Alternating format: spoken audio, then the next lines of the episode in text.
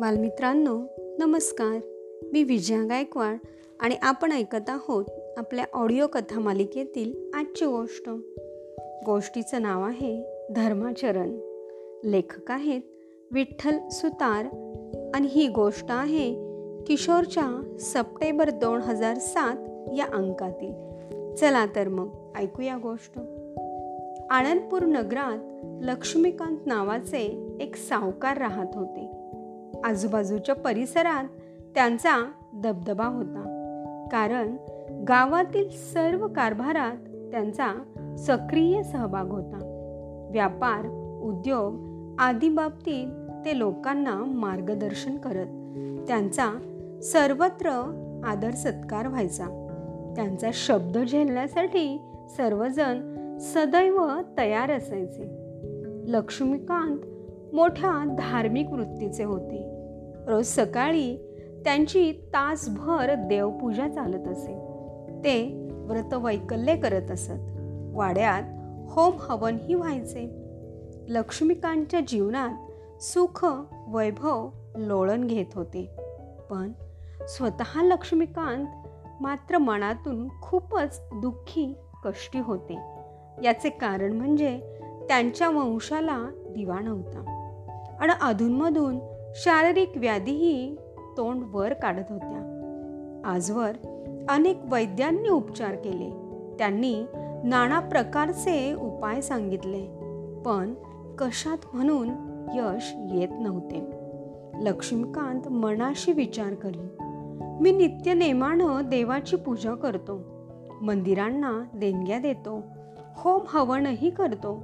मंदिराचा जीर्णोद्धार करतो. यात्रा तीर्थाटन चुकवत नाही. आजवर धर्मात सांगितल्याप्रमाणे सर्व विधी केले. मग परमेश्वर अजून माझ्यावर का बरं प्रसन्न होत नाही? माझ्याशी असे का वर्तन करतो? त्याच्या या भक्ताला तो दुःखी कष्टी का ठेवतो? नगरात एखादा वैद्य साधू किंवा तपस्वी आला की ते त्याला भेटत. सन्मानपूर्वक वाड्यावर बोलावून आणत आणि त्यांचा योग्य प्रकारे आदर सत्कार करत. आपले दुःख त्यांना कथन करत आणि त्यावर उपाय विचारत. ही मंडळी विविध प्रकारचे उपायही सुचवत पण लक्ष्मीकांतला हवे ते सुख काही मिळत नव्हते. तरीसुद्धा त्याने आपला मार्ग बदलला नाही. आपल्या वागण्यात धर्माचरणात कोणताही बदल केला नाही. उलट धार्मिक विधी सोहळे थाटामाटात पार पाडण्यास सुरुवात केली. व्यापार उद्योगात अधिक लक्ष घातले. एकदा एक तपस्वी त्यांच्या नगरात आला. तपस्वी तेजस्वी दिसत होता. तो अनेक चमत्कार करून दाखवी. अशा या महान तपस्व्याचे अनेकांनी दर्शन घेतले होते. आपल्या समस्या त्यांच्या पुढे मांडल्या होत्या. तपस्वीच्या प्रसादाने आणि उपायाने अनेकांना इच्छिलेले फळ मिळाले होते. अनेकांचे दुःखी कष्टी जीवन सुखाने आणि आनंदाने बहरून गेले होते. लक्ष्मीकांत एके दिवशी त्या साधूंचे दर्शन घेण्यास आला व आपले दुःख त्या तपस्वींना साधूस सांगितले. तेव्हा त्याने विचार करून लक्ष्मीकांतांना चार दिवसानंतर येऊन भेटण्यास सांगितले. हा हा म्हणता चार दिवस निघून गेले. ठरलेल्या दिवशी सकाळी लक्ष्मीकांत सावकार तपस्वी पुढे हजर झाले. तपस्वीने लक्ष्मीकांत सावकारांना बरोबर घेऊन नगरातून आणि त्याच्या आजूबाजूच्या परिसरातून फेरफटका मारला. थोरा मोठ्यांच्या वाड्यातून ते गरिबांच्या झोपडीपर्यंत प्रवास झाला.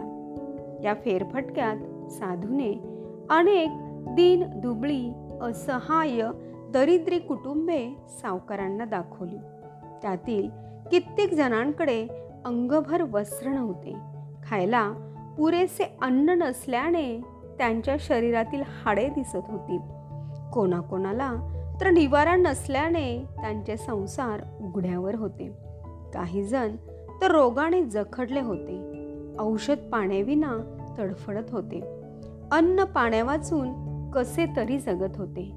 हे सर्व दारिद्र्य पाहून पाहणाऱ्यांचे हृदय भरून येत होते. सारे पाहून झाल्यावर ते तपस्वी लक्ष्मीकांत याच्याबरोबर मूळच्या ठिकाणी आले. तेव्हा तपस्वीने लक्ष्मीकांत त्यांना विचारले मिळाला का उपाय? काही समजले का? उपाय? लक्ष्मीकांत सावकार गोंधळले आणि म्हणाले मला कुठे मिळाला उपाय?